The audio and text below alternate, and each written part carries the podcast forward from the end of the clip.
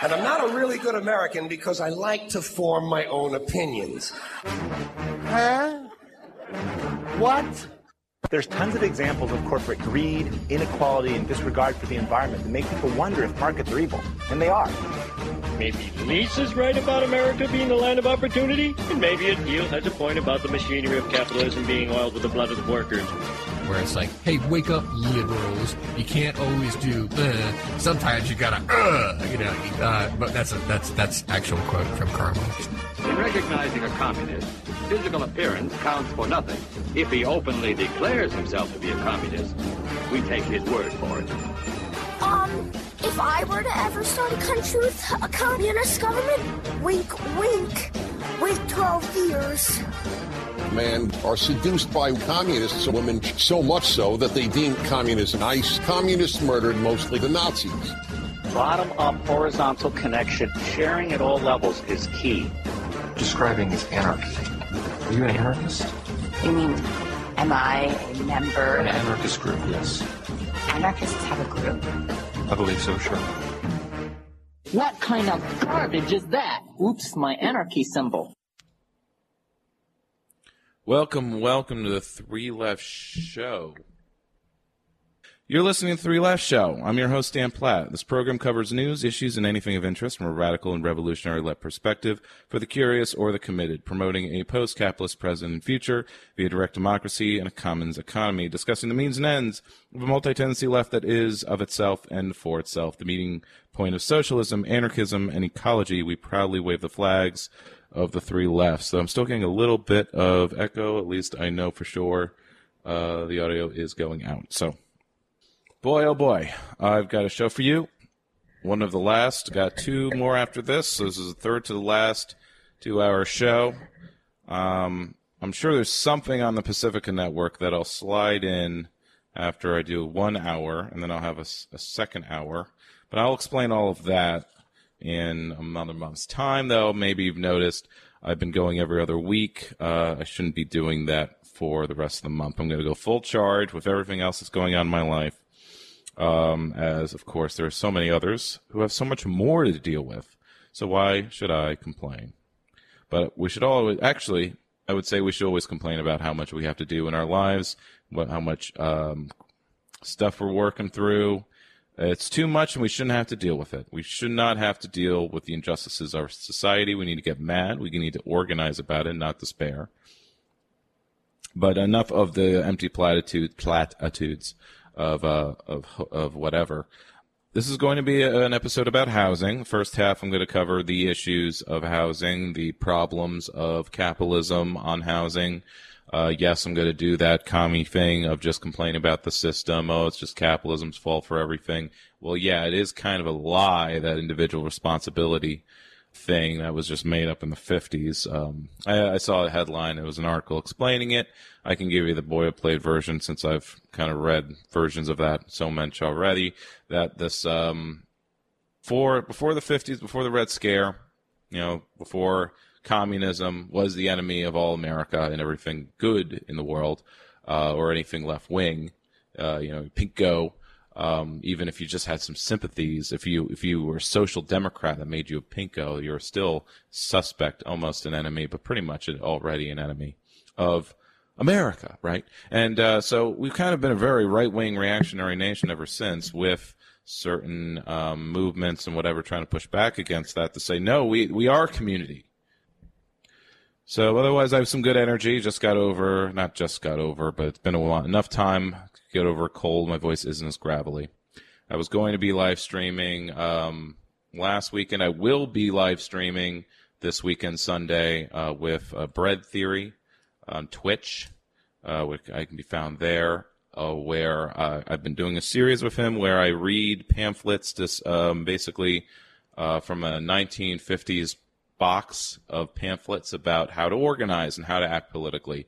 Um, something that for the last several decades, but really like at least as far as just um, it was I was just listening to a podcast actually about how social media got a lot of even even really like full organizers to kind of try to go just for the aesthetic of having people in the streets and thinking like that's that's what matters, that's good, but you just can't post something on Instagram, get everybody mad and and expect something to happen. You won't even get people in the streets anymore because you know we did all of that in 2020 and it really didn't affect anything. It wasn't actually doing politics, which is being on the ground, being organized, and, and, and taking action in mass in a sustained, supported way where we're all supporting each other and not doing, you know, kind of buying in. But anyway, all that aside, because I'll be circling back to that, you know, in the in the next two episodes after this. Now I'm just wrapping up with stories that I've collected over the years, as well as finding some more newer or recent ones to fill in the gaps, so I can do a kind of wrap up episode to talk about housing issues. So the first one, I'm going to return to my perennial favorite punching bag, Strong Towns. Uh, blog site, but also an organization actually that does training for new urbanists. Uh, pretty much, it's a representation of the new urbanist movement in civic in a civic org format nonprofit does a conference uh, on the yearly basis. You know, it's about training people to act in their in their cities and municipalities to make a positive impact in a sort of non-radical, non-threatening way. I think as far as positions and what they do, or rather, you know, what they're for, there's a lot of agreement between a revolutionary like myself and them, but I disagree with how milk toast their kind of politics are. Um, rather how it's like, well, we got to play ball with the major parties. We're not going to be partisan about this because obviously a good, healthy, strong town is something everyone should agree with. And, but also there's the big strain between myself and any kind of reformism. Uh, could, could be pointed out uh, in various interviews I've been listening to over the week and a half, particularly relating to you, the Ukraine war, is that, um, but any kind of war really, is that there is a divide between a left that is internationalist and cares about all life as if it's the same and sees America or where you live, the local, in a global context because we're all the same. We're all equal. You know, there's an egalitarianism there, a real one. Versus a left or, or liberals or left leaning, whatever, that are still nationalists, that still have this baked in idea that America matters more than the rest because I, I live here and America matters first. And even well meaning people still get like dragged into reactionary politics because they have some kind of nationalism. They'll be toeing the major party slash, you know, corporate line on things like war, like, you know, fighting Russia and China. It's like, look, I'm not saying they're perfect states or societies but I care. I think a Chinese life is as valuable as mine. That I think you know it's just as democratic or it's just as empowered or disempowered. You know, it's I'm not going to disregard entire uh, continents. You know, and say this. You know, these are enemy. Like when people talk about like I just overhear it uh, in uh, my day to day life about like, oh, we just got to kill Putin. We just got to kill these Russians, or oh, you know, they're cheering on death in war because one side is an aggressor and that makes it okay. War is bad. It should stop. And I don't care how it stops. It just should stop. Should China be the mediator? Likely. Does it look like they're sitting on their hands? That's analysis I can't make. But let's talk about all politics is local, in fact. So let's talk about local development and, and urbanism with a story from Strong Towns, which I pretty much liked. Uh, it's called Zombie Companies and a Zombie Economy. And this is where liberals get really, really close to getting the point, but then say, this is just a problem. This is just an excess. And um, I'll get to that uh, with my rhetoric when I go through it. But here is, uh, it's about, you know, so maybe you've heard of this with zombie companies or zombie properties. Uh, this is a zombie property usually refers to a house that's under has an underwater mortgage. It's just so far in debt that um, it's not uh, basically, it's not live. It doesn't have a balanced budget. That's usually what being a zombie something means, economically speaking. So there was a large. Here's uh, start of the text, uh, written by Charles uh, Marohn, May 26th of 2020. Yeah, I saved this two years ago, uh, expecting to do a kind of regular uh, stream where I talk of architecture and urban issues. So I have a lot of these stories saved. So there was a large strip mall built out along the highway corridor back in 2007. It was at the far edge of the city, a frontage road that had been run through wetland to provide access. So there's the ecology side. An apparently justifiable encroachment on nature given the prime location at considerable cost. All city utilities had been extended. The public all in on this bet as well. An anchor restaurant, a famous Dave's, assured all that success was to come. Of course, the market took an abrupt shift. In the years immediately following construction, except for the restaurant, the strip mall would sit completely empty for a decade. I was told that if someone agreed to sign a five-year five-year lease, they could get the first year free or the first two years. The rumored numbers changed while the vacancies didn't. Ultimately, Famous Dave's closed, and to my surprise, was replaced by a Boulder Tap House. Some tenants started to creep in. A number of businesses opened and closed, seemingly misjudging the value of highway frontage. They probably figured it out within the first 12 months before the lease payments kicked in. More than a dozen years later, the little mall is about 50% occupied at any given time. But I don't drive past it much anymore and can't report on the ebbs and flows. I was out there recently, however, and was surprised to see a new strip mall being built further up the highway. That is to say, I didn't expect to see it, but once I did, I was not surprised at all. I've actually grown used to the insanity. You see, I've accepted that I live in a world where things don't make sense and don't have to make sense, and so I've stopped worrying about it. A new strip mall next to the failed strip mall? What could be more natural? Hmm. So, uh, subtitle Catastrophic Capital. But not capitalism, you know, it's just this. There's a type of capitalism that's, you know, it's corporate communism. No, corporate capitalism or rather, he doesn't call it, he doesn't go that direction. Let's imagine, so now he gives the explanation of how such a thing occurs, where one strip mall can be not completely occupied, failing as far as like, it has some tenants, but it's not fully occupied. Why would a new strip mall be built? You know, isn't isn't this supposed to be, isn't the market supposed to be supply and demand? Obviously, there's not enough demand to supply more strip mall, more commercial space, more parking. It's unneeded. Are, are, are these market actors rational? Why are they insane? Well, actually, according to the logic of the market and personal in, or uh, profitable interest, they actually are acting ra- rather rationally. He, uh, he goes into how. Let's imagine there are three entrepreneurs. You know, actually, for ideological reasons, uh, I decided I'm going to replace the word entrepreneur with capitalist because that is who we're actually talking about.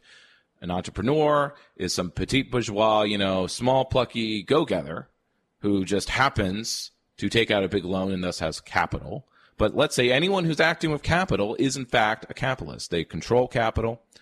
Um, they're they're acting as a capitalist. Now, politically speaking, that means you want these people to be in charge of not only the economy, but the government. That is capitalism. But let's just say we're talking about the economy. People who have capital making decisions, not communities, not indigenous people, people who have capital or people who have borrowed capital. So here we go.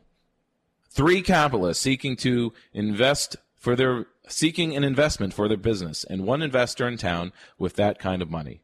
Entrepreneur, Capitalist A has a great business plan, loads of experience, and has been running the business profitably for a number of years. Capitalist B seems like a good person, has a great idea, but is short on experience and has only done a small model of the business.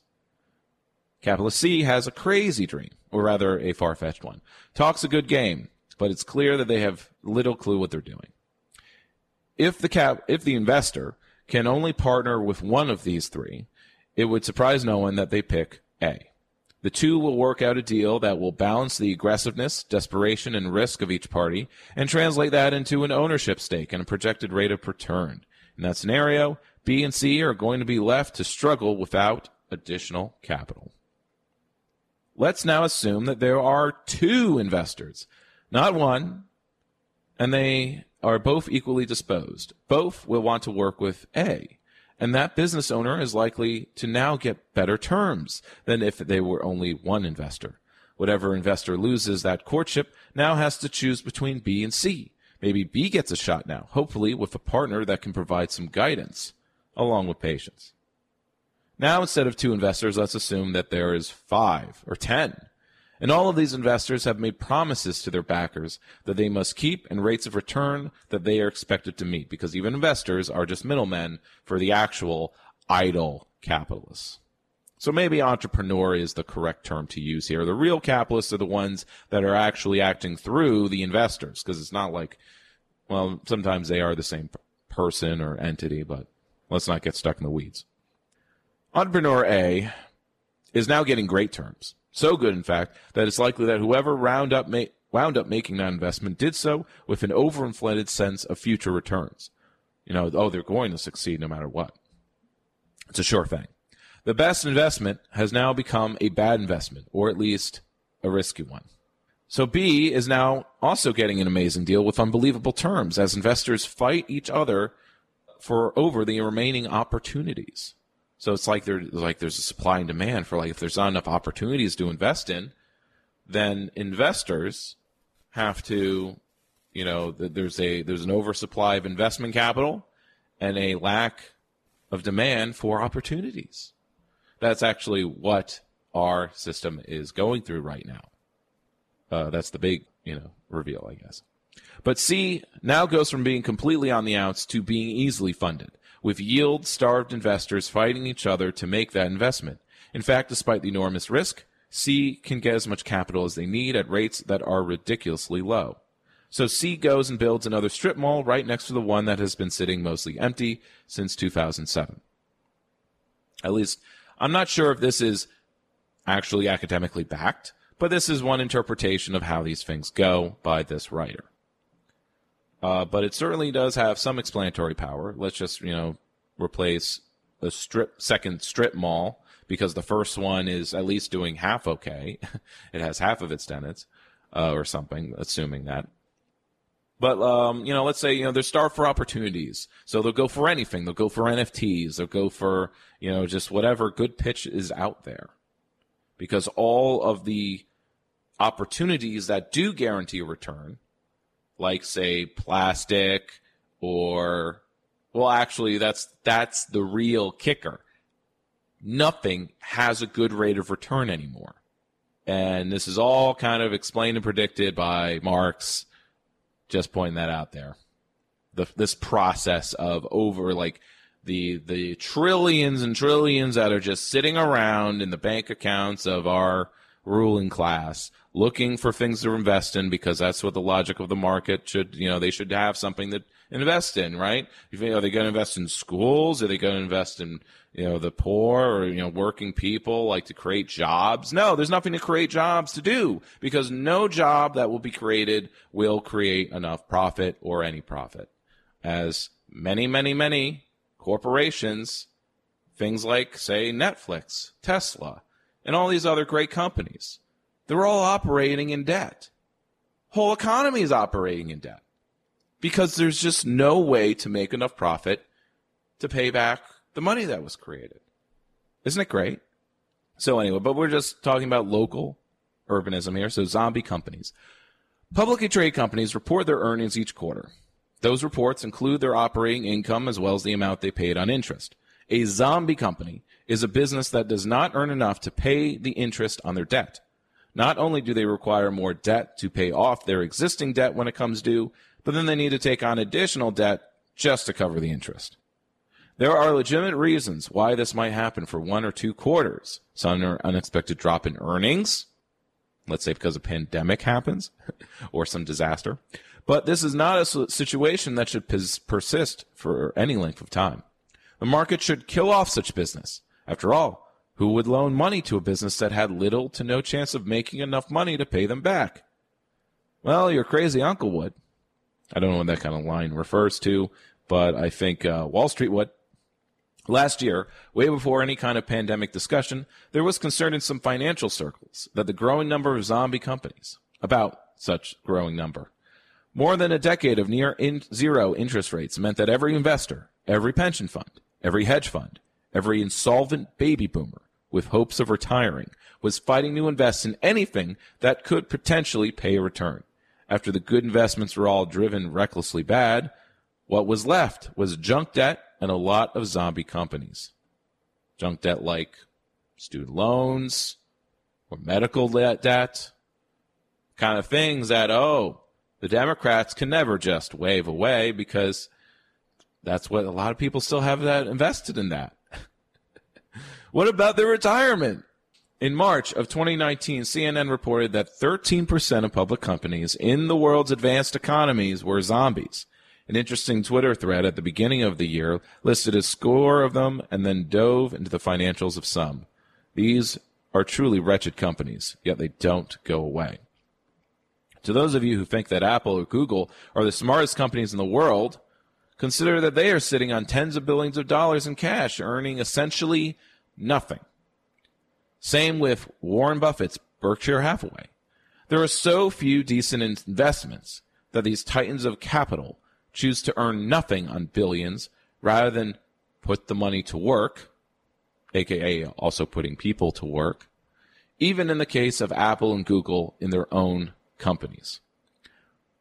Like they're not self investing, they're not putting that their earnings back into the company. Because why would they? Why why they have to? It's actually riskier to do that. Are you following your broker's advice and buying S&P 500 index funds? Congratulations. You're purchasing a whole bunch of zombie companies, driving up their stock price, allowing them to linger on longer. And this was before the pandemic.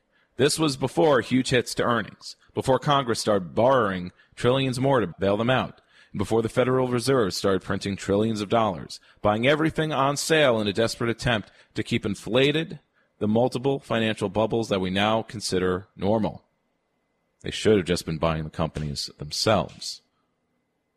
But I guess that's technically what they've been doing, buying the stocks. But again, it's it's buying them to be capitalist, not well, the other thing.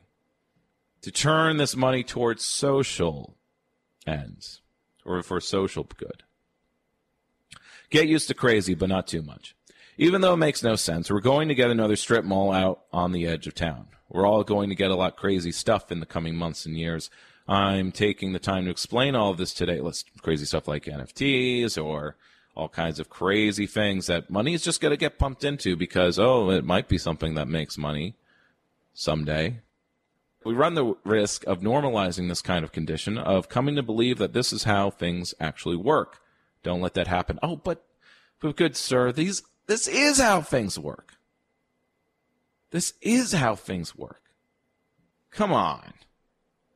I think it's profoundly naive. Okay, but this is how things are going working right now. I'm not happy with it, and I don't support anyone who is putting forth these policies, which if you want to get political means both major parties. Since this is one of the few consensus policies we have. I've accepted that this is the insane way things are going to work for a while, and I can't do anything about it, but I'm not going to think this is normal. Strong towns need local entrepreneurs, so we have to carve out space for them. We must have small businesses, so we have to work alongside them. They are all being crowded out in an unfair game. The easy returns go to their zombie competitors while the local businesses struggle every day for survival. Our economic policies make our cities weaker. They make our country weaker. And that's the nationalist framing, by the way. So it's all about how weak or strong our country is. What about the people? What about communities? I don't care about the country. I care about people. And ironically, to make the economy we are pretending to save even weaker. The only way we fix this is from the bottom up. We can start that right now by working to build strong towns. Now, this, this guy is wrong in that small business owners, but also known as petit bourgeois, are not the bottom. The bottom is underclass, like the unemployed and the homeless, which includes people who are employed. So above them are workers, like I'm just going to call them minimum wage workers, quote unquote, unskilled workers. Above that, moderately skilled, then professional skilled, and then actual, you know, and so on. Small business owners are not the bottom. All right. They're supposed to be, they're the middle class that's referred to when, when Democrats and even Bernie Sanders talk of saving the middle class. They talk of business owners because they're the, they're the engines, right? And the business owner, everyone could be a business owner, right? Really? Can everyone just be a business owner? Be their own business owner? No, because every business also needs workers. Now, if we have a co-op economy and and so on, then everyone is both a worker and an owner of these biz- of enterprises, not just businesses, enterprises. So okay, not very not this is not a stump speech. Moving on. Next is taking a look at urbanism and problems of our you know urbanism from a climate angle. Um, looking at particularly land use, and again, uh, this is from Brookings, and again with a very milk toast, naive, um, reformist response, which I, since even as a teenager, if I read such articles, considered incredibly unsatisfying. So this one's from Brookings called it's a report. We can't beat the climate crisis without rethinking land use by an Adie Tomer uh, from uh, May of 2021, last year. I think they have a few writers on this. Um, so there's Adie, Joseph, Jenny, and Caroline George. So Caroline George is Caroline's last name. So it starts with I'm going to skip around or at least try to summarize some bits here. So it goes. It starts with you know Biden being Biden. I guess I'll read it out. After declaring the climate climate crisis to be a top priority of his administration, another lie. Uh, President uh, Joe Brandon or Biden recently solidified his greenhouse gas reduction targets as part of a major global summit, uh, referring to uh, Glasgow. But again, it's all talk. The national goal is to reduce greenhouse gas emissions. I guess that's better than saying carbon emissions because that's just one type. Uh, but reducing them by half of the amount emitted in 2005 by 2030 with an even bigger goal of net zero by 2050, which is still too late. We need to actually go to zero by 2030. So, judging by how big the economy is, it's it's actually too late. Adopt doing posture on that, uh, I suppose. I'm going to press forward anyway. The targets are necessary and ambitious. Wrong. Ambitious is the Green Party's goal, uh, or rather, the target of zero by 2030 let's say it's 2040. But really, it's it's this is why scientists are changing uh, chaining themselves to doors because uh, climatology, uh, the the whole field of climatology is like no, it needs to be zero by 2030 because really we just cannot be make putting more into the atmosphere. There's just already too much, already way too much. We shouldn't have gone over 350 parts per million. We're we're at 400, 450. It's it's not it's terrible. they also require a set of systems level change. But this is what's really frustrating in that they're, even the thing that's not good enough, you have these guys writing like, well, this is very ambitious. This is like, this is, whoa, like, this is like, this would be like really great if we could do this, the thing that's being proposed by Democrats. It's like someone telling you that when you're bleeding out, and um, no, not bleeding out use the metaphor of the knife, you know, whether how much you're bleeding or not. There's a knife in there and saying, and, and it's like, okay, I'm going to pull the knife out one inch. And there's an observer going like, wow, that's some great medicine work right there. Pulling that knife out. He pulled that. It's half out. Simply put, the U.S. can't reach this reduction target if our urban areas continue to grow as they have in the past. After decades of sprawl, the U.S. has the dubious honor of being the world leader in both building related energy consumption and vehicle miles per travel in per capita. Making matters worse, lower energy development also pollutes, that means suburbs, pollute water and require higher relative emissions during initial construction. That leaves the country with no choice. We must prioritize development in the kinds of neighborhoods that permanently reduce total driving and thus consume less energy overall. Such human centered neighborhoods have the added benefit of helping us adapt to climate impacts, public health, yada yada. Just talking about denser neighborhoods, actual cities. But even, it does not just mean big cities and metro areas. You can still have a small town. But like in the olden days, things are just clustered around a half mile circle and everything has two floors, that is higher density. All right, higher density doesn't just mean cities. And higher density does not mean taller. You can have five five story buildings take up a certain amount of space, or you can have one 50 story building. But depending on how much floor area that the building takes up, or ground area, you can have the same density on a plot of land and have it at five floors or even three floors than something that would be 10 floors or require elevators. So decarbonizing electricity is essential, but insufficient. This is something I learned in school.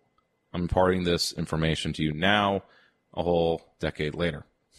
Amongst various climate concerns, the U.S. is one of the world's largest greenhouse gas em- uh, emitters. Even with aggregate drops over 12% since 2005, to make even bigger cuts over the next decade, the Biden administration is betting, let's just say the American government is betting on a two step process, aggressively decarbonizing how we generate electricity and then switching as many activities as possible to clean electricity. This promise to adopt a clean electricity standard is a great approach for a few reasons.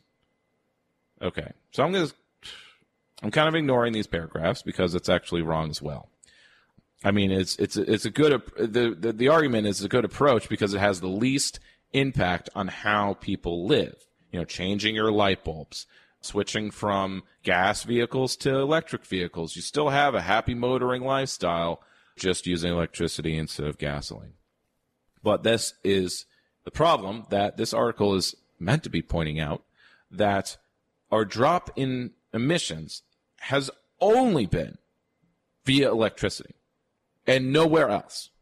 Emissions haven't dropped in buildings, in uh, transportation, in industry, in so and so on, and other types emission sources. Because I mean, because of fracking, because of all kinds of other things. But basically, we you know we can reduce you can reduce your electricity use, right? But a carbon footprint or a greenhouse gas or an ecological footprint, to put it more broadly, is not just how much electricity you use. It's all the metals and all the appliances and, and how often things break and uh, and so on and all the trash that's made and also you know you know and all the energy that's used to make things. So it talks of this, you know, decarbonizing, and it's it's weird. It switches, you know, it switches between greenhouse gas and then you know uses the decarbonization language of just carbon CO2 emissions, but obviously there's a lot more because methane is stronger in the atmosphere. So let's see, you know, goes through all of the things that I've covered in previous um, greenwashing busting episodes. This is about card fighting car dependency, basically. Clean electricity standard is an essential step for the country, but it doesn't address our land use issues. Car dependent neighborhoods lock us into a baseline, okay, baseline of harmful emission, harmful emissions while creating other impacts in the process. Every other kind. Vehicles present an eternal and unsolvable geometric challenge. They require significantly more space per person than any competing mode of transport. Duh. The comparison shows, uh, looking at Kansas, Kansas, two Kansas City neighborhoods with a similar number of residents and jobs. One was built before mass adoption of the automobile, the other decades later. Comparison shows the enormous difference in space they take up and, of course, all other impacts. A denser two story house neighborhood takes up 0.3 square miles. A suburban neighborhood, 1.4 square miles. Metropolitan America has spent decades shifting the vast majority of economic activity to car dependent neighborhoods, leading to greater per person land consumption and more driving. Between 1960 and 2010, U.S. urban land area grew at a rate of 1.7 times. But again, it's not just the land area, right? We've, we're a big country. We have a lot of land. It's the, it's the use of resources. It's the ecological footprint. Not just the individual carbon footprint. But it shows the gra- uh, shows maps I, I saw at college a decade and a, and a half ago, uh, just showing that um, that the average household uh, carbon footprint is highest in suburbs and lowest in uh, dense urban areas and those well basically only there actually and wilderness areas add it all up in metro america where over 86% of people live is awash in missed opportunities biking and walking produce nearly zero emissions but we built neighborhoods that either make distances too long or travel past too unsafe. Transit can be more energy efficient for long distance trips, but the geometry of car dependent neighborhoods limits demand for buses and trains. We know gentle density offers sizable housing units, but still promoting energy efficient buildings. I have to look up what gentle density refers to. I guess it just means, you know, two story houses and not one story houses. Or, um, or houses that are just, you know, 10 feet apart instead of uh, 30 feet apart. You know, the more detached the house, and the more uh, the further apart everything is, the more uh, car driving you have to do.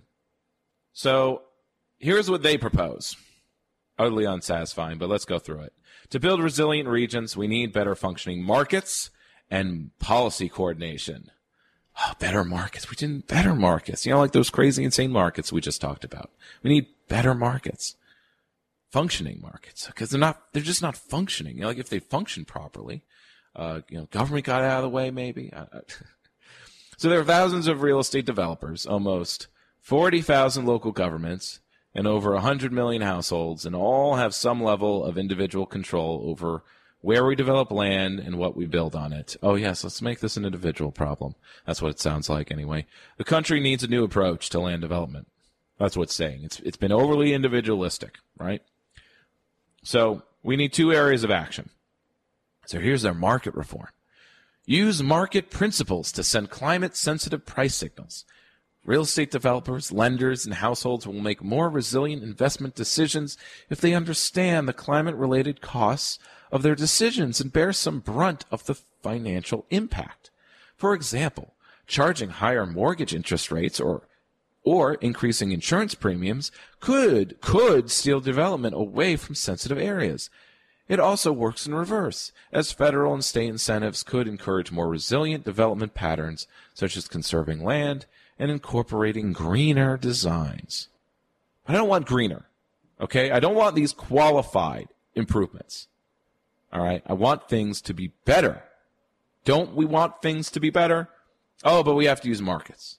We have to send out price signals. We have to regulate. We just have to basically add costs to capitalism. But do you not understand? Like, it's so incredibly naive.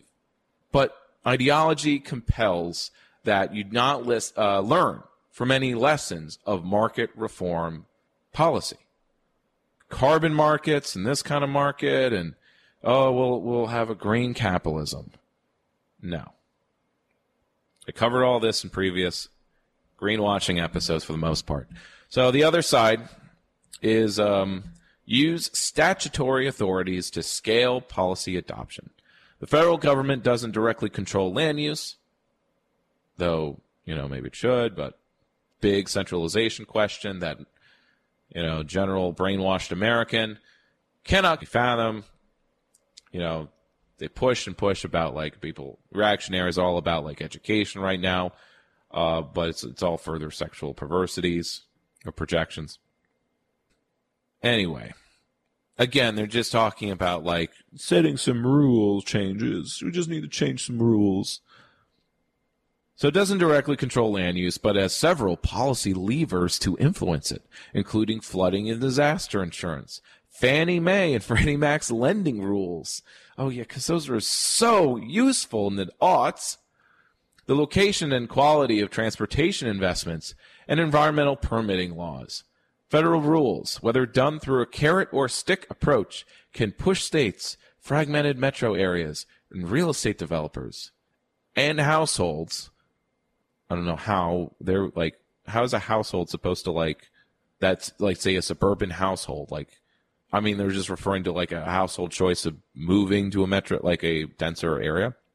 Like you need more denser housing first before people can choose to live in denser housing. And so it's like you just need to focus on developers, the people building housing.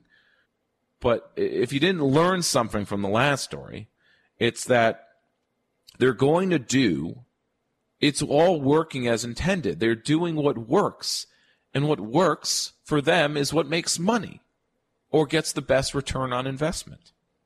It's not doing the right thing. That only makes sense if you think making the most money is the right thing. This is assumed because once you have a lot of money, you can do a lot of stuff with it. You can do a lot of good stuff. But as mentioned, as the current market is operating, not because of any government policy, government policy is the capitalist policy, which is we've collected the money and we're sitting on it. We're not doing anything with it. Bezos ain't doing anything with it. No, he is. Sorry. He's going to the moon. That's what they're doing with it. Cuz it's a on the on the possibility that rich people going to space, flying rich people to space is a profitable investment. Overcoming the climate crisis requires addressing land use. Statements of intent are important signals and don't cost politicians much.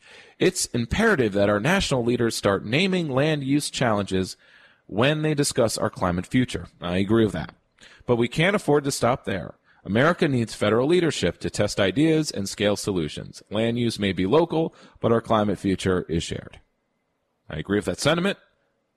I think we need to go further, or at least we need to be a little more creative and think outside the market logic box or the defeatism that like, well, we can't change the marketplace. We can't change cap, the system, the game. Can't change the game. This is what's called, I'll go into this in a, another episode from now, uh, you know, game acceptance. And I'm not advocating for the opposite, which is game denial, which is sort of what the other one, uh, the first one said. Like, look, it's crazy, but I'm just going to pretend that it's not right.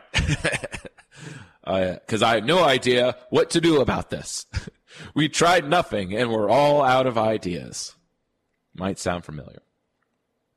Okay, I will wrap up the hour. From Market Watch. I don't know how you, how this got published on Market Watch, but it's an opinion uh, pointing out that uh, you know the marketplace is building quite a lot of housing. Problem is, no one can, uh, no one but uh, certain classes of people can afford it. so it's an opinion piece. Why building more homes can't solve the housing affordability problem for the millions who need it most, which is that they don't have enough income, because incomes for a majority of Americans have been stagnant since uh, 1980. Even before 2020, and, and any you know gains in wages is just basically meeting inflation at this point. Even before 2020, the U.S. faced an acute housing affordability crisis. Don't need to go through this, right? We have affordability crisis. Uh, no one can afford anything. Rent is too damn high, in short. Uh, as experts on housing policy, we agree that increasing the supply of homes is necessary in areas with rapidly rising housing costs. But this won't by itself make a significant dent in the country's affordability problem, especially for those with the most severe need. Because much of the country, there is no actual shortage of rentals. The problem is that millions of people lack the income to afford what's on the market. And this is where the crisis hits hardest. Nationally, about 45% of all renter households spend more than a third of their pre tax income on rent, the widely recognized threshold of affordability. So that's what it means for something to be affordable or not. Are you spending 30% of your income on housing? That's what it means. About half of these renters, about 10 million in total, spend, so um, half of quarter of renters spend up to a half of their income on housing, which basically impairs their need to meet any other basic needs and thus puts them at risk of becoming homeless because if you can't afford good food or health care or entertainment, you go crazy. And once you're crazy, you lose your job and then you lose, and then and thus you can't pay for the housing. That's poverty spiral in practice. For a household earning 20 grand, $500 per month is the highest affordable rent, assuming the affordability standard of spending no more than 30% of your income. In contrast, the median rent in the U.S. was roughly $1,000 or $1,100. A level that's affordable to households earning no less than 43 $1,800. That's about the median income in Albany, actually. But median means half of the people make less than that. So the, in homes that uh, rent for 500 or less are exceeding, uh, exceedingly scarce. Fewer than 10% of all occupied and vacant housing units rent for that price. 31% are occupied by households earning more than 20 grand, pushing low income renters into housing they can't afford. There's just not enough of that kind of housing. And I'm told by liberal new urbanists that you get low income housing by building housing and waiting. Like once it's like once a new house, right, which costs 300,000 is old enough, right? then uh, it will be worth less and then and then the rent will be lower in theory. For example, in Cleveland with a median rent of $725 which is actually pretty low. 27% of all renters spend more than half of their income on rent. This is likely because salaries or wages are lower there. So in San Fran, the median rent is close to a $2,000. 18% of renters spend at least half their income on rent. And it's even worse for the poorest residents. In both cities, more than half of all extremely low income renters spend at least 50% of their income on rent. Now, I did hear a little anecdote from a coworker about la- on the lack of housing that just exists sign. There's like there is a housing shortage, but it depends on where you're looking and what kind of area we're talking about. Like, you know, in his case, it's a rural area, uh, the city of Bennington in Vermont, uh, which is a very small city, but it has a sizable college. Of uh, which his spouse is going to work there, and you know they're having a house there, but it's a little small. Maybe it's not small. Maybe it isn't really that small, but I'm not judging his standards. Uh, but he was saying, oh, it was really hard to find a place in that area for in southern Vermont. So I guess there's a maybe there's a housing shortage in southern Vermont, at least for the kind of income that this um, family has. Of my coworker, he's a recent coworker. He's, he moved up here from uh, North Carolina, and uh, and it, it was, the conversation uh, exists because like he's commuting about forty minutes in. Uh, which is actually not so long. You know, there are people who commute into my city of Albany over an hour. Uh, why? Because they like living in the middle of nowhere. So if like if your housing needs and the the demand is like, oh, I want to live in Nowheresville, or I just want to live in Exurbia, not sub, not even suburbia, too crowded in suburbia, too much traffic. Got to drive all the way out, three counties. That's how big a metro area really is. Or I want I want to live outside the metro area, right? But, but because of suburban sprawl, that just keeps getting bigger, and you have to keep go, going further and further away, where there's less and less, where the only housing are, are old farmhouses. There aren't really any apartment buildings there, you know. And if there is going to be housing built, it's going to be some subdivision that's suburban. Uh, it's wasteful, terrible to the environment, et cetera, et cetera. So uh, this um, this is Market Watch. So uh, he proposes uh, the solution is is simply to subsidize people's rent, expand Section Eight, covering the difference between what these renters can afford the actual cost of housing. Then is the only solution for nearly nine million low-income households that pay at least half their income on rent. The U.S. already has a program designed to help these people. It's called the Housing Choice Voucher, also known as Section 8, where recipients pay 30% of their income on rent, that basic affordability threshold, and the program covers the balance. While some landlords have refused to accept such tenants using vouchers, you know, they're poor, they're dirty, or they're, uh, they're you know, crime, they're more criminal or something like that. Or they just have bad, uh, they don't have bourgeois values. You know, they're not as uh, respectful of the property, they damage things, et cetera, et cetera. Landlords always be complaining about tenants because they don't have the same value set. Well, because if you've always been poor, yeah, a little crazy maybe some stability would help. Not having to move around or pay half your income on rent, whatever it takes. But overall, the program has made a meaningful dis- uh, difference. The $26 billion program currently serves about 2.5 million households, but that's one in four of all eligible ones. The current version of Democrats' social spending bill would, would gradually expand the program by about 300,000 over five years, adding another 24 billion to the program. I don't know how that works out, but maybe because it's helping people in more expensive metro areas. While this would be the single largest increase in the program's nearly 50 year history, it would still leave millions of low income renters unable to afford a home. And that's not a problem more supply can solve. Gotta go plus ultra about this. A reminder that word of mouth is the best thing you can do to grow the show and the number of like-minded comrades. You can leave a review on all the podcast platforms this show is on. Share the three lefts via your chosen social media platform. It's mostly just on uh, Facebook um, and Twitter, but I'm pretty much. I think I'm going to delete my Twitter. I don't use it, uh, and I want to get off Twitter. Um, I don't. It's just pointless to me. Um, not to mention, you know, the whole um, Musk trying to buy it out. But again, one one tech billionaire is as evil as another. I use Facebook, so what hypocrisy? What hypocrisy have I wrought on myself?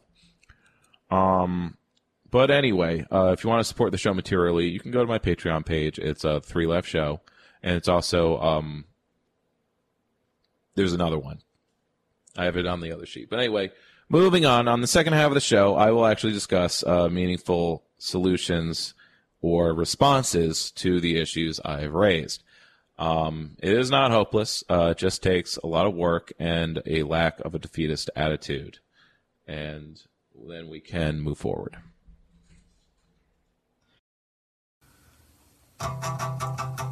If your rent has doubled, there are different ways to cope with the situation and make it through your days. There are therapeutic methods, such as playing darts with a picture of your landlord's private body parts. You can get a roommate, or two, or three, or four. Build a loft and squeeze more beds onto every floor. You can scratch up each Mercedes that you find on your street. Say, piss off yuppie scum to each yuppie scum you meet. But do not kill your landlord, it will not end well. You'll be living rent free inside a prison cell.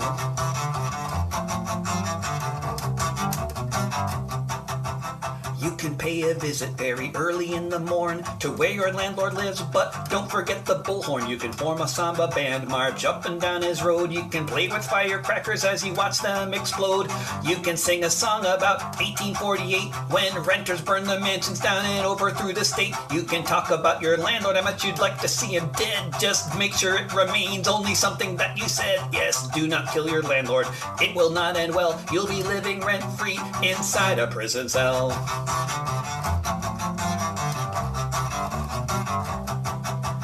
say hi to your neighbors. Organize a meeting. Form a tenants union so it won't be something fleeting. Have some demonstrations. Make plans for a rent strike. Create a list of demands. Perhaps something like no more rent increases. Fix the things that break. Get rid of all that mold in the walls. For goodness sake, no more no cause evictions. No more acting like an ass. No more acting like a member of a feudal ruling class. Yes, do not kill your landlord. It will not end well. You'll be living rent free inside a prison cell.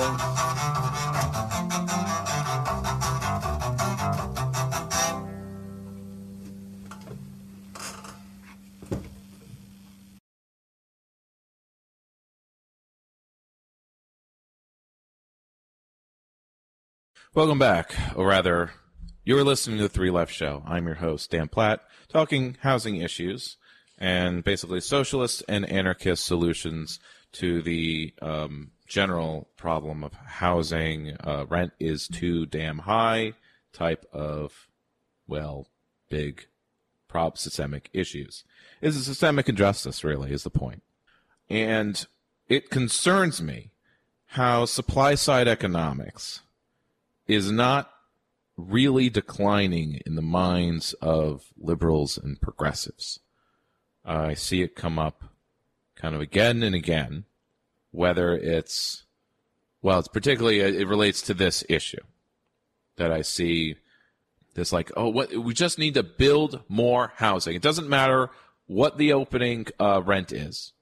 As long as there's more, then the uh, you know benefits of all this new market rate housing trickles down, or we just have enough nonprofits with government subsidies building quote unquote affordable units, or worse, we use market mechanisms. We just add a little bit of zoning rule change where, you know, with every, we use inclusionary zoning. You can build whatever you want as long as five to 10% but even so, like even five percent is considered like ten percent too much. How about five percent? Negotiate it down in our city. Inclusion, uh, at least five percent of your units must be affordable. Um, how is that supposed to create enough housing stock for working class people? It doesn't. And it's a supply side economics. And yet these people still like, oh, these Republicans, they're, the you know, Reagan and like, oh, we can't just tax, do tax cuts for the rich. They say they're to like, oh, give us more money so we can spend it invest it and grow the economy or develop the economy or just keep the economy moving in a general positive direction. But of course, that just means growing greenhouse gas emissions and all the other crap. But let, us not let's not dwell on on um, a, a degrowth rhetoric. Just talking about trying to house people, and then they sit on it. They don't do anything with that money. It's the same thing with market rate housing. They build it, and it's either getting sit on, or yes, it is being rented to. Uh, vac- you know, vacancies are filled by professionals.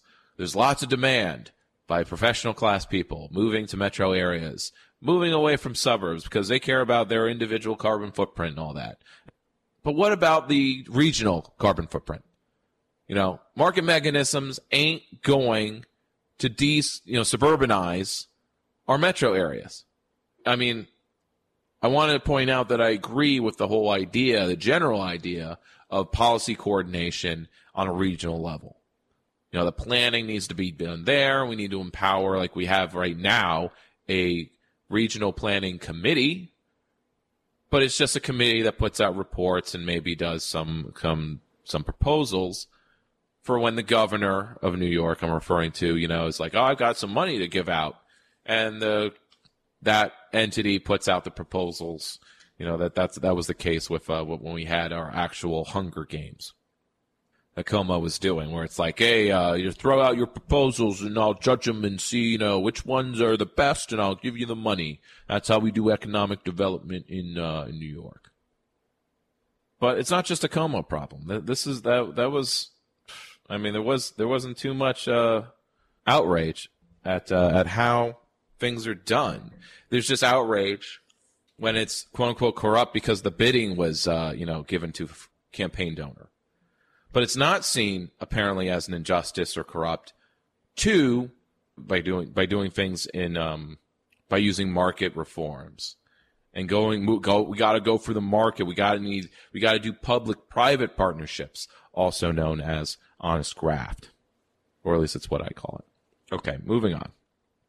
Talking about positive developments slash open opportunities for left wing solutions to our what ails us. First, let's go for the more direct municipalities, government agencies, people who can actually take out bonds and only need to pay them back. It's not about getting a return on investment uh, because it's just seen as a public good. It is there. It is an investment in the community.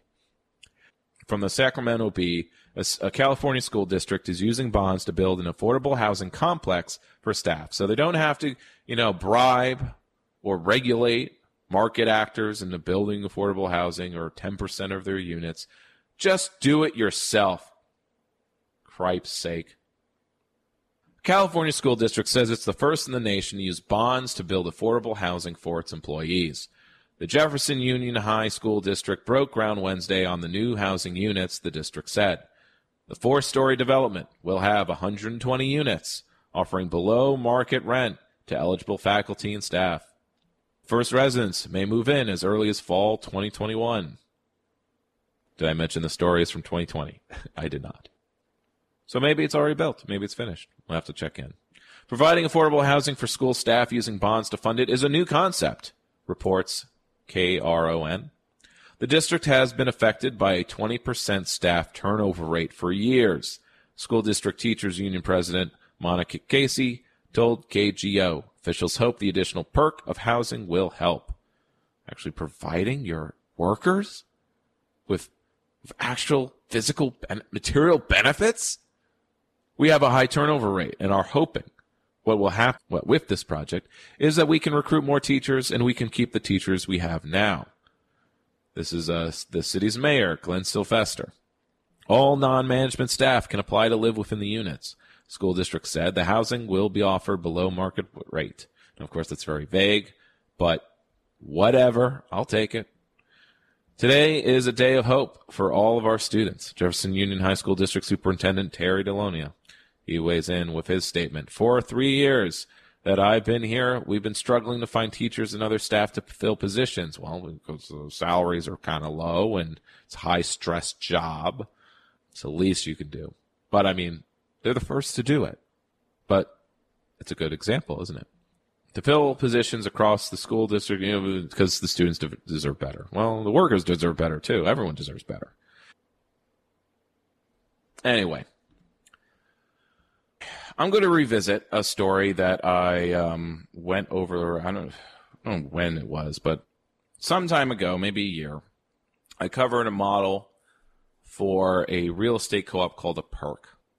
It was just a basic article from the nonprofit or the collective that was doing the work of developing this model, kind of thinking about combining the democracy, the social good of a co-op with uh, the urban and how you know and the flexibility of a real estate enterprise. Because frankly we do have lots of especially in new york city lots of housing co-ops you have an entire uh, neighborhood called co-op city which is just large urban tenements not just tenements but you know big housing developments that are a co-op and they have a board you know elected tenants are elected to it it's a lot of thankless work yada yada. Could always be a little more horizontal about things. You know, it's, it's been around for a while.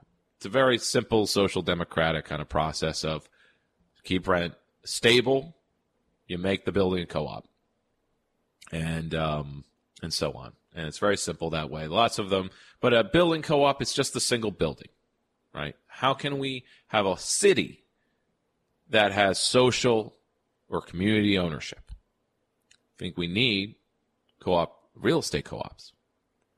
And I did cover one such uh, real estate co-op, but this one has the uh, added suffix of a permanent real estate co-op or PERC. And now um, via Shareable in their housing section is a follow-up on the first PERC because uh, that was being developed in Oakland so meet the co op activists who are challenging Oakland's real estate game. They're game changers, right? They're not denying that real estate is part of the game. And but they're not accepting that it has to be done, you know, with a LLC or a nonprofit because you know, when a nonprofit collects property, they have to be doing it for this explicit social good purpose or, or nonprofit purposes. That's really, really difficult. It's really, really difficult for some reason. And there's also the uh, strategy of the land trust, but that is that is it's been around for decades and it seems to have hit a wall or a there's a barrier to it taking off or growing further.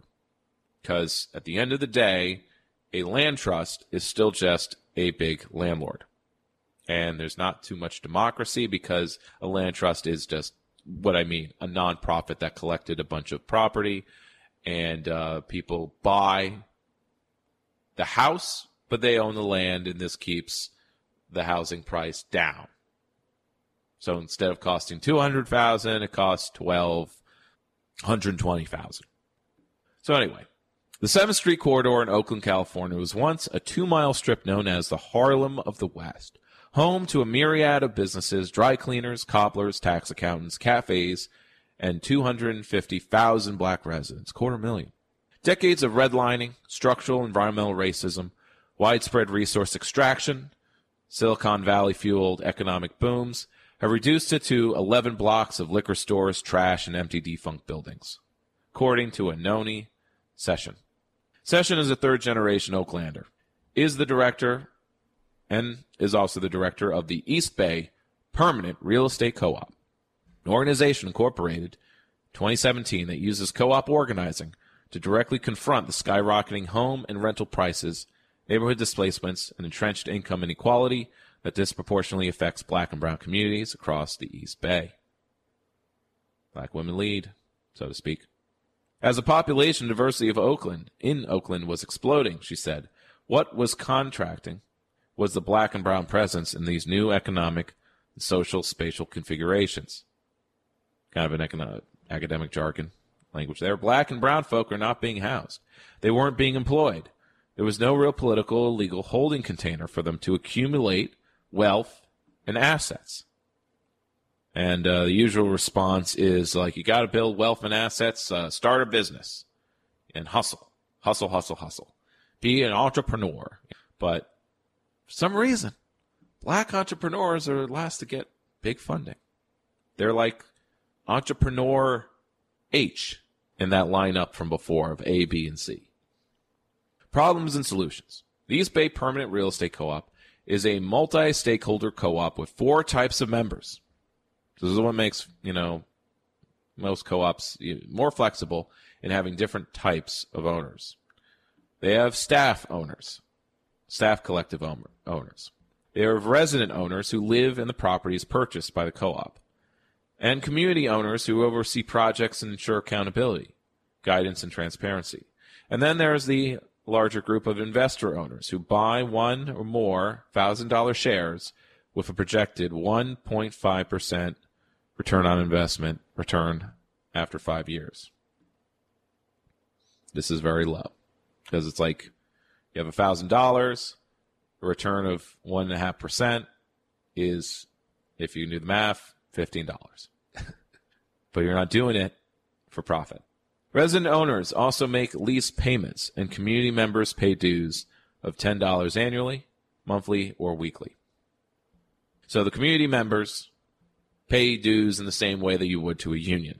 So it's an actual like like a housing union, and um, and I assume community members, you know, it ensures that you pay ten dollars annually, monthly, or weekly for a vote in how things work. So it's democratic. The co-op's more than 400 investor owners seed a significant portion of the group's projects. Mission-based lenders, foundations, and philanthropists also donate. So Session refers to money received from the group's investors as justice dollars and acknowledges that the 1.5% return on investment is no match for the 7% annual return of a traditional one. But the big return is not the point. Our investors support transformation and community. They support helping people who have been traditionally been barred from acquiring wealth and assets through land and property ownership. They support helping black and brown people decide their own future. This can apply to anyone. Getting the 7th Street corridor back in orbit. The cooperative was incorporated in 2017 after advocacy and action by local social justice groups. They're SJWs. Four years later, the co-op has closed on the Esther's Orbit Room Cultural Revival Project. Its third land and property acquisition and a major growth opportunity. So in the first three years, they've acquired three properties. Not very impressive, but also not a bad start. Centered on a shuttered blues and jazz club, located, so derelict, blight, you know, so on. Uh, nothing like empty commercial buildings, right? So it's on um, 7th Street near Oakland West Bay Rapid Transit. The co-op's goal is to transform the space into a vibrant cultural center, as well as living space. Esther's began as a popular, and it gives the history of Esther's. Not so important. Today, the real estate co-op's community, investor, and staff owners hope that their project will help restore the district's fatality, necessity, and cultural glory. Esther's is a multi-use two-level building with 5,000 square feet on each floor. As a revitalization project, it offers many possibilities for cooperative ventures, and you know there's a lot, of, a lot of different stuff you can do. The upper level session set will house approximately eight artist resident owners. Between three to five commercial spaces may be created on the ground level. Now, this sort of reminds me of a enterprise um, called the Barn in Albany, which is uh, also artist resident housing, and it's definitely like it's it's it's solid nonprofit. Okay, uh, it's not cooperative. The artist residents kind of enter an agreement. They produce art and they do various projects as part of basically paying a lower rent uh, in this in this building, which is a rehab space, which includes an event space. It's not a very good event space. Uh, doesn't have a lot of side nook areas. It's just kind of a square room with it happens as a stage, uh, but it's ringed by the bedrooms. So it's like kind of like, hmm, could be planned better, but that's the space they had, and they were wasn't built from scratch. And they were outreaching for this project and fundraising for years and years and years. I was never like for, tabling for it, and uh, I was never. I was very skeptical. Like, is this really happening? They've been doing this for like five years, and then it did happen. They were working towards it, and, uh, and then I did actually talk with. Just as I was starting to run for mayor, I was talking with, but I was meeting with some community stakeholders for something. Session also envisions a home for Oakland's historically black farmers market and a space for up to 10 healing arts practitioners. You know, so it's a lot of different spaces in this building, um, especially if you divvy it up. And you can do all sorts of things. You can have a health clinic, a free health clinic, or community health clinic. You know, there's so many things when you actually own a building with uh, different kinds of rooms in it. There's a cafe potential in the middle that may have uh, wait staff and collaborative powers. There's a kitchen that could be for one or for multiple operators to use as different times a day. So they're thinking of like, okay, there's a kitchen, so obviously you could have a cafe and have it be part of an event space, but it doesn't have to be a kitchen just for that. It could also be kind of kitchen that during the day gets used by uh, as a food hub kind of kitchen, community kitchen. Session said the project will prioritize help building community, and so you know do all the things community space does. Uh, past successes and the plans for the future. Our goal is to take as, on as many ownership situations as possible. We shoot for three acquisitions a year so we can support as many groups in attaining space and permanence in Oakland and the East Bay as possible given the conditions of the real estate market.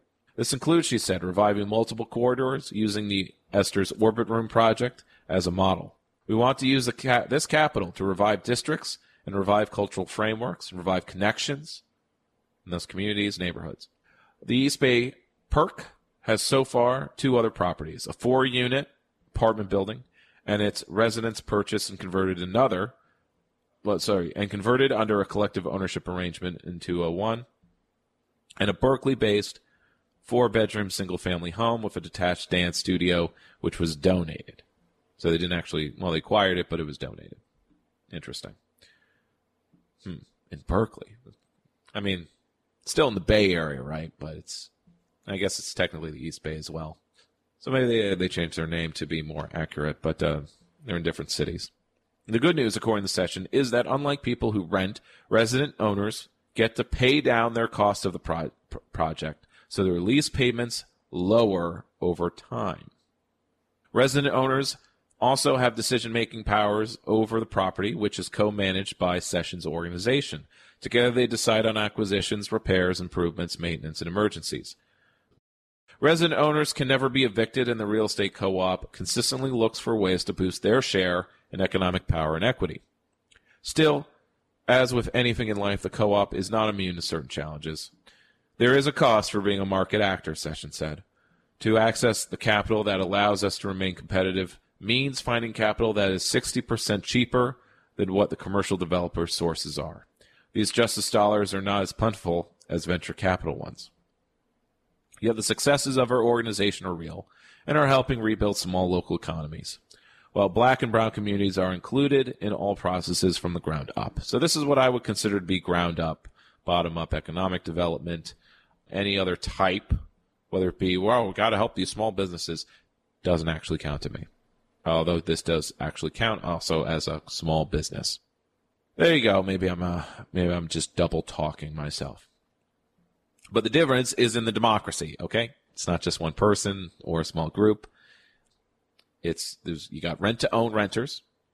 And, and, so that's that's the other kind of uh, big policy that I would like to investigate how it could be if if I were to say cave, I'm like, okay, we'll we'll have a market mechanism reform. Okay, we'll use the market, like lower taxes for any landlord that has rent to own contracts as a as a first offer.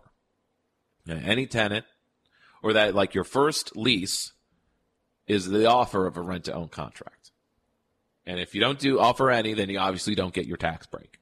But if you, you get a tax break, lower lower lower taxes if you ensure that your tenants, low income or otherwise, can eventually be part owners of the property or the actual owners. But obviously, if we're talking about individual units in, say, a row house, apartment building, townhouse, then it needs to be some kind of collective arrangement then, right?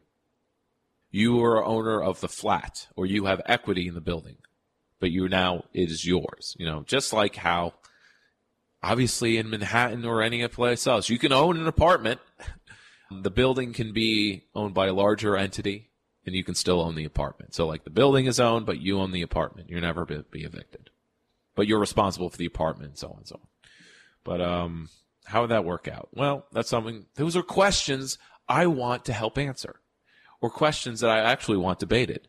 I don't want to debate questions of like, oh, should we just, uh, well, it's a question of like waiting for the right housing to be built or market rate housing is being, you know, gentrification is happening and then debating about whether this is really a good thing or not. And like, who are you to say to stop progress? Cause this is progress. I want it to be community owned.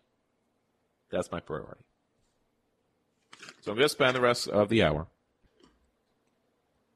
Let's look at the anarchist response to kind of not a solution to housing pol- uh, problems so much, uh, though I will I'll get to that. We'll get to that too. But basically, the the general gist is to join an autonomous tenants union or check out the autonomous tenants union and use their resources. And they have a tactics handbook and all that, which I was sort of wanting to read at, but whatever. I was just looking for news, but it's a little out of date. Tenants unions, uh, I kind of covered some of that in a previous episode, organizing during COVID and whatever. The tenants unions are like rent strikes. Uh, there was a call for rent strikes, right? But it was really just a PR campaign to kind of get it, like, just get in people's minds that, like, you can just not pay rent as a political action. Okay. Not just because you're lazy or you don't, you want to stiff landlords.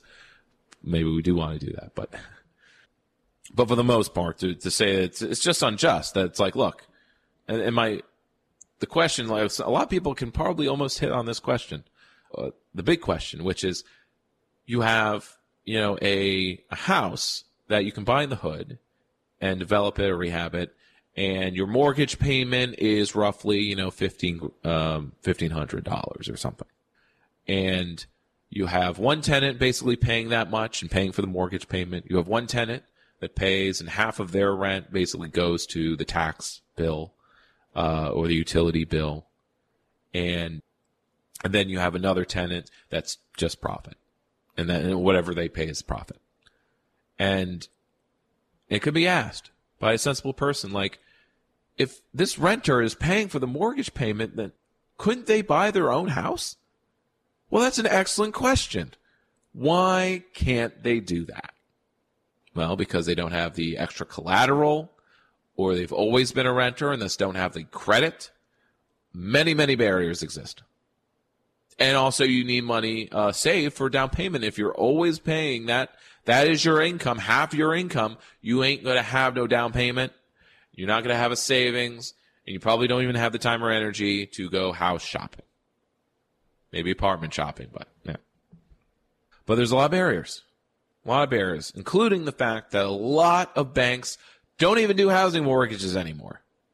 You know, you have the you have a New York, you have Fannie Mae that does housing mortgages. They have the national the Fed has to do it because banks just don't want to do it anymore. Risky investment. Who has the income to pay back the mortgage anymore when the job could be lost, you know, due to some crisis? But generally, let's talk about the anarchist perspective on urban issues. This is from Fast Company, amazingly. Written by Paul Dobraszczyk. This is a short read. Titled, and it was filed just earlier this year, um, January. Anarchist architecture could help cities rebuild after COVID 19. Here's how. Anarchy's core values of mutual aid, self organization, and voluntary association offer a more holistic approach to building and sustaining communities. Now, this article does, or this little quick read, does not go into how to institute these values on a municipal, regional, or national level, that's up to organizing to do. So if we want, you know, a city that has lower rents, we need to organize tenants, right? Just as if you want higher wages across the board, you need to organize workers. It cannot just be something that's legislated, like, okay, we're going to raise the minimum wage. Doesn't really help because, I mean, it helps various ways, but the market can easily adapt and raise prices of everything that costs money, thus making the raises meaningless, as many conservatives rightfully point out. But that's an argument to go further, to go more socialist, not just social democrat, not just democratic socialist, to go full socialist, to say, okay, let's cut out the middleman. Why do people need wages? To pay rents. Why do people need to pay rents? Because the property is privately owned and it needs to be owned uh, and profit needs to be made right? Or, or at the very least, the costs need to be covered. Ah, but rents are not just for covering costs. They're for making returns on investment, 7%. What if it was just 1.5%? What if you just institute that as a law?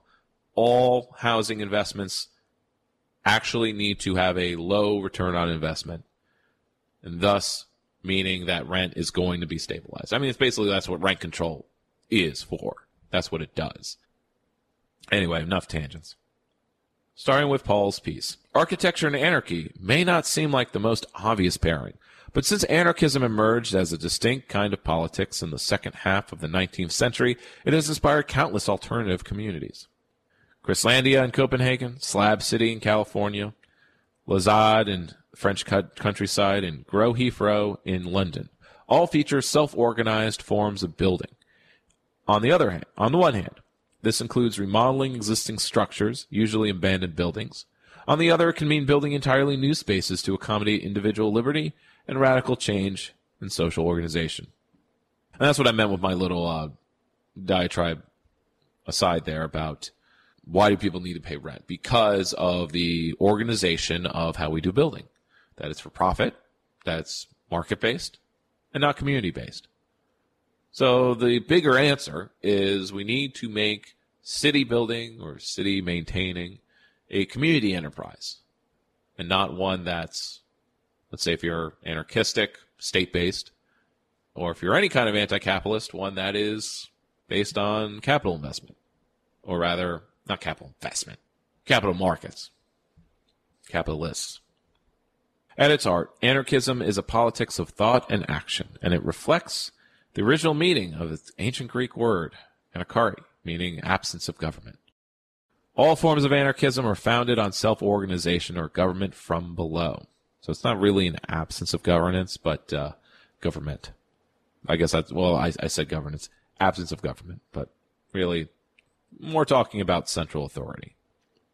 And I view it as a matter of unjustified, unjustified authority, though certain strains of anarchism really like arguing about uh, how how you justify hierarchy. You know that itself is a excuse for having uh, top-down authority.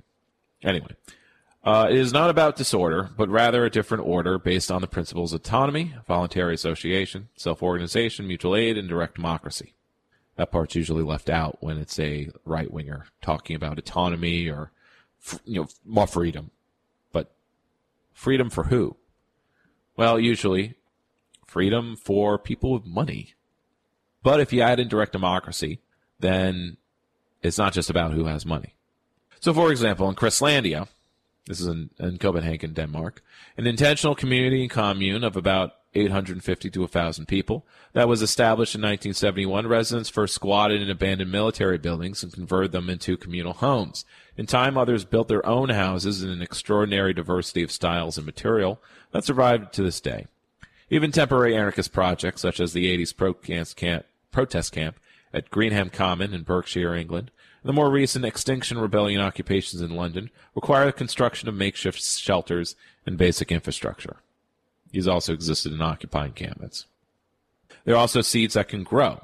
Referring to why this is he's published, he has a new book, Architecture and Anarchism: Building Without Authority. I look at how anarchist building projects have are often targeted by authorities because they're deemed illegal. Much like certain people are deemed illegal. But how, as a result of this, there is a knock on effect that casts people who self build as somehow exceptional, driven by desires that are simply alien to the rest of us. But that, I think, misses the point of anarchist politics that underlie such projects. And it also fails to recognize that such principles are grounded in values that are shared much more widely. For example, the late British anarchist Colin Ward always argued the values behind anarchism in action were rooted in things we all do. He was particularly interested in how people seem to have an innate desire to share time and space without expecting any financial remuneration. As part of his work, he often embraced everyday subjects such as community allotments, children's playgrounds, holiday camps, and housing co-ops. He had a strong and optimistic belief in anarchism as an always present but often latent force in social life that simply needed nurturing to grow. Ward argued for a way of building that was focused on changing the role of citizens from recipients to participants, quote, so that they too have an active part to play in the building of towns and cities. It flips the script on, you know, landlords, they provide the housing. How? Some recent architectural practices, for example, Ensemble in the UK, Recetas Urbanas in Spain, and Raumlabor Berlin in Germany have developed ways of working that are almost entirely focused on such a model participation. Indeed, in September 2019, Raumlabor Berlin built a Utopia station in Milton Keynes in UK. This was a structure that combined steel scaffolds, metal staircases, striped awnings, and salvaged windows to create a three-story space. Inside, visitors were asked to provide their own suggestions for future urban development, which were made then made into models and exhibits. Such a playful and joyful approach to citizen participation stands in stark contrast to the often dour and depressing way we've generally asked to comment that we as you know citizens are asked to comment on buildings being planned. And worse, in my own place of residence, uh, it's like we're going to propose something and then we'll have a public comment. People can react. It's all very reactionary, not democratic. Because it's also based on who's louder who shows up, who's paying attention. Uh, a different approach would involve radical reshaping of the values that hold up our politics. Here, anarchism has much to contribute. Sorry, I skipped the paragraph. Last year, the UK government published its post COVID 19 recovery plan to build back better, with its emphasis on securing economic growth. Because you know, we just need to grow more. The report completely fails to address the catastrophic environmental consequences of such an approach. Its core values of mutual aid, self-organization, and voluntary association offer a much more holistic notion of what constitutes progress. You know, like, are people happy or not? On a personal level, I have found urban allotments to be places where the contours of such an everyday revolution can be felt. These are areas of land set aside by local authorities for residents to grow food in exchange for a nominal annual rent.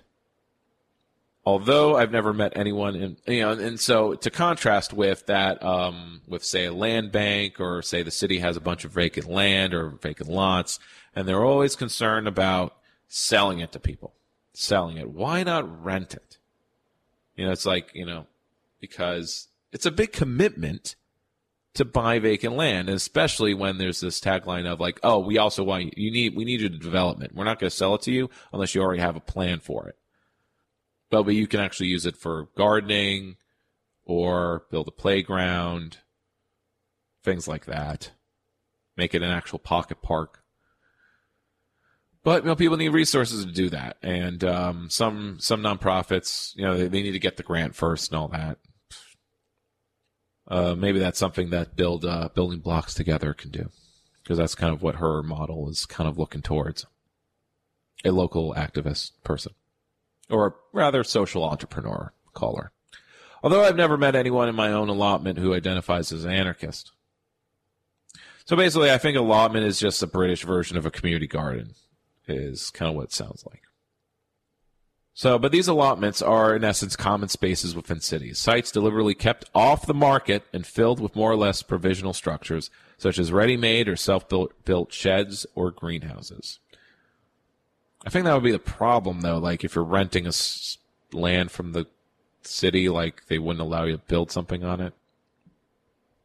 Although you're not allowed to build a dwelling on an allotment, it's not difficult to transfer an underlining principle to other cities, or sites, or cities. As I look out of my bedroom window to the allotments just beyond my home, I often wonder why it's not possible to set aside land for other kinds of communal activities, even housing. It's in places like allotments that the otherwise radical nature of alternative possibilities is seen. Therein lies the hope of building emancipatory, inclusive, ecological, and egalitarian future. This would be building back better. So Paul is a lecturer in architecture at the University College London. And it's republished from The Conversation. Aha. So to follow up on that, a little bit uh, from the libcom.org archive, little excerpt from Colin Ward himself. I did read his kind of reader, um, at least most of it. I took some notes, but here's the boilerplate version.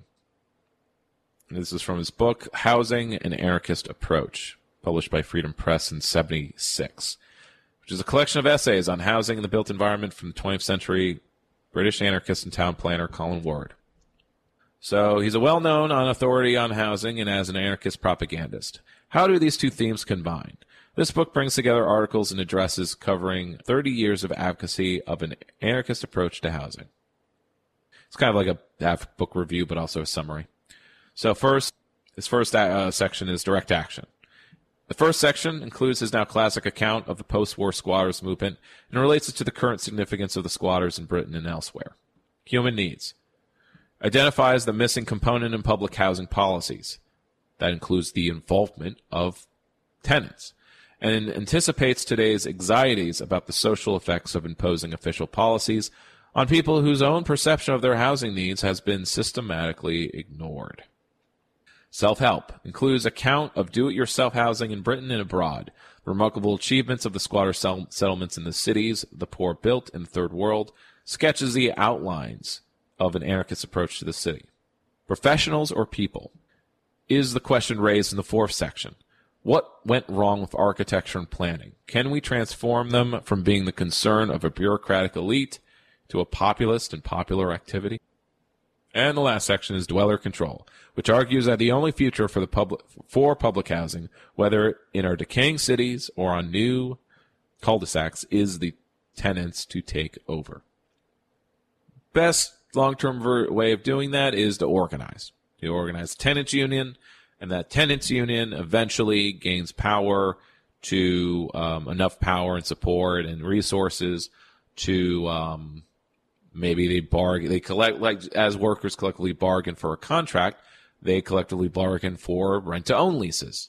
So that eventually all the tenants are renting to own and they're um and thus turn their housing into a co-op.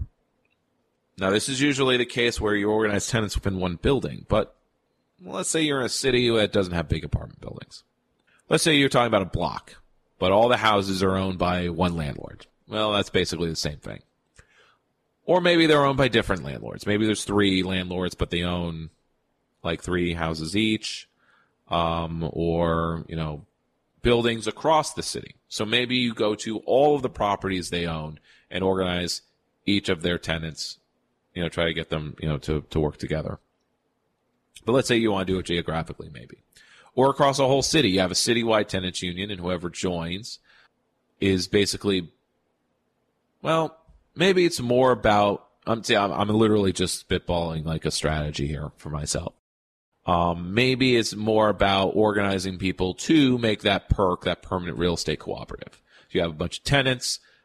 You have them as community due paying members. You can afford ten dollars, and eventually you build up a, a cache of money to to build one building or rather buy out as as I've covered in previous episodes about worker buyouts that the workers form a co-op you know for like uh, literally covered this a few episodes ago. Workers at a coffee shop uh, unionized and uh, then by unionizing the owner basically calls it quits and says like I want to sell it now but I'll sell it to you for this amount of money. And then they got that amount of money through a loan as well as fundraising from the community, getting some community stakeholders together, or rather community investment, and boom, they own the business. Can tenants do that? Of course. It's kind of the same process. You just need maybe a minimum of 10 tenants or whatever, how many tenants are on a block or a few buildings or whatever. But the point is that you build out, you know, just as the PERC is able to own three buildings so far with the amount of capital they've raised through their dues and donors and, and, uh, and investors, A tenants union could do the same thing or a tenant organization, which is something I kind of wish, but we, we have a tenant organization in Albany. They're mostly putting out fires. It's mostly, and they are partly funded by the county, um, is one of their big donors. They provide court assistance to tenants. So to some eviction defense in court, uh, stop evictions or unlawful or unjust evictions and some other things, but they're not really interested in organizing tenants to fight back against landlords or whatever. They're more about just um, they're a tenant org to help tenants in emergency situations, which is what all kind of capitalist nonprofits are kind of all about. But anyway, I'm going far afield there. I want to wrap up by talking about one of my favorite people. Colin Ward is also up there as far as like architects or architecturally minded people that are my heroes. Uh, the other, though, of course, Colin Ward, like, like, does he lecture? Does he, is there audio of him? He was more mid-century. Here's someone who recently passed. His name is Christopher Alexander. Here's their obituary for Christopher Alexander, an architect and theorist who believed in creating human-centered buildings, drawing on new tech and ancient traditions. He has died at the age of 85. He saw buildings and cities as living frameworks for human beings. Through designing, building, teaching, and writing, he sought to provide a complete working alternative to our present ideas about architecture, building, and planning. Kind of a anti-modernist. And he's kind of like, if you're going to be anti-modernist, you should be following Alexander's, because he wasn't just a neoclassical kind of guy. That was that's reactionary and conservative. But here's um, from Project for Public Spaces, which I think is like his his foundation or whatever, but maybe not. Not a eulogy because this is actually I'm reading from 2008. This is just his like their wiki for him. He's an emeritus professor of architecture at Berkeley. He is also the author of numerous articles and books, including The Nature of Order, an essay on the art building and the nature of the universe. Yeah, that's, that that is a heady title. I've read most of it, by the way. This is a four volume compilation representing 30 years of work and offering three vital perspectives on our world. One, a scientific one. Two, a perspective based on beauty and grace. And three, a common sense perspective based on our intuitions about everyday life. The four books in the series include first one, which is called The Phenomenon of Life. The second is called The Process of Creating Life. Third, A Vision of a Living World. And the fourth is called The Luminous Ground. Now, these are at my public library across the street from me, so I have read a majority of these four books. It is quite the slog because he does repeat himself quite often uh, in these books. He's basically repeating over and over in various different ways because he's really trying to get the point across of of what he's talking about, and it's uh, is genius. Uh, it's uh, it's hard to put into words quickly just what an impact this book should have, but it's basically like it's a theory of everything because uh, as he as he put you know as the title says, the nature of order, an essay on the building art of building and the nature of the universe. Now, that whole like the process of creating life, that that title there, he's not just talking about evolutionary biology. He's also talking about designing a building but he links them both together. By which he means the process of creating life, whether it be biological or the creative process of a normal human or any human. It's a universal process to me. I'm the kind of person who's kind of objective about it. I just, I've uh, probably every artist friend I have disagrees with me about this, but I believe that there's a universal creative process. Whenever an artist is asked what about their creative process, they're basically all saying the same thing The follow up question is like, what's your personal input? That's always going to be a different answer. Granted that, but the whole how what's your creative process? Unless they're asking what you personally do, the creative process is always the same. There's a general series of steps. Unless the creative process is I bang my head against the table until ideas come out. But it, it's it's like um, it's a material. He takes a materialist approach to talking about spirituality in a way that I have never encountered before, and it's almost like it, like he, he kind of puts it like spiritual experience is when, oh yeah, he frames as like uh, he calls it wholeness, and there's types of art that make you feel that give a sense of wholeness. When we're healthy, we have a sense of wholeness. Obviously, throwing new age of words or holistic, you know, and being is more holistic, you know, whatever. But anyway, he, he's a leader of new urbanism. How through um, the book, The Pattern Language, and the website patternlanguage.com. Alexander and his colleagues at the Center for Environmental Structure have built a movement which, in their words, lays the basis for an entirely new approach. At the core of this movement is the idea that build, people should design homes, streets, and communities for themselves, which is an anti capitalist sentiment, by the way. This idea may imply a radical transformation of the architectural profession, but it emerges quite simply from the observation that most of the beautiful places of the world were not made by architects, but by people. Not by professionals, right, but by classes, by communities. In 2002 2003, Alexander has pursued his interest in community development through two projects in particular a uh, redevelopment of downtown Duncanville, Texas, and the creation of a new community in the hills of Brookings, Oregon. I have to look those up myself.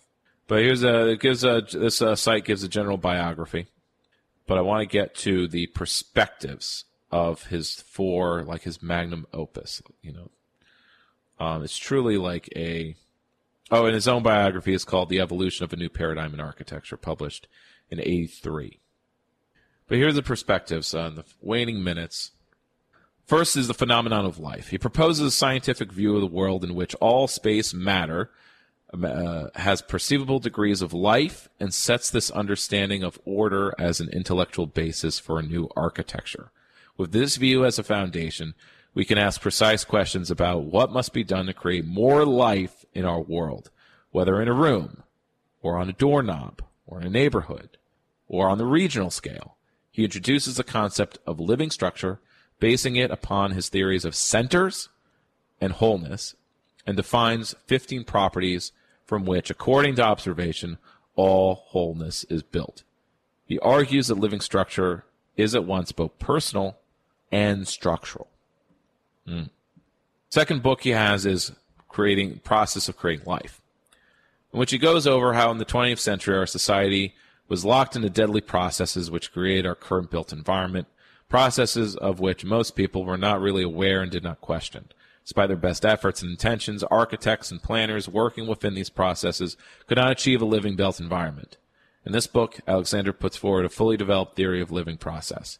Defines conditions for a process to be living, that is capable of generating that thing he calls living structure. He shows how such processes work and how they may be created. At the core of the new theory is the theory of structure preserving transformations meaning that you can do something and then you can do something after it. You don't hit dead ends. Uh, skipping ahead. Vision of a Living World is his third book, providing hundreds of examples of buildings and places. His this volume demonstrates and proposes forms for large buildings, public spaces, and everything from ornament, detail, color. With these examples, lay people, architects, and anyone, students, are able to make this new framework real for themselves and for their own lives and understand it. And the fourth one, luminous ground, the mechanistic thinking and the conquestant investment oriented tracks of houses, condominiums, and offices in the 20th century have dehumanized our cities and lives. How are spirit, soul, emotion, feeling to be introduced into a building or a street? In this final text, Alexander breaks away completely from the one sided mechanical model buildings and neighborhoods as mere assemblages of technically generated interchangeable parts. First, my profound thanks for listening, which is a skill as important as talking. So I plan to listen to any constructive feedback, ideas for the show, stories, topics, or rantings you message on Facebook, Twitter at 3 Left Show. You can also email at 3leftshow at gmail. This program is made as a part of independent community radio, so support us materially along with other producers and citizen journalists with a donation or membership to WCAALP at grandarts.org. Capitalism doesn't value this work, so to support myself personally, become a member of my Patreon, which is also at 3 Left Show. Support the show with your time by telling others you believe would be interested, liking and sharing and checking in on our social media pages, as word of mouth is our best advertising. This episode and the last 10 are broadcast on most podcasting apps like Stitcher, Apple Store, and Google Play. But a full archive of the podcast, along with links, sources, and notes, are found at 3lefts.news. Of course, the most important thing is to put the ideas, thinking, and projects talked about here in practice yourself. So be well, keep it rad, and keep waving the flags of the three lefts.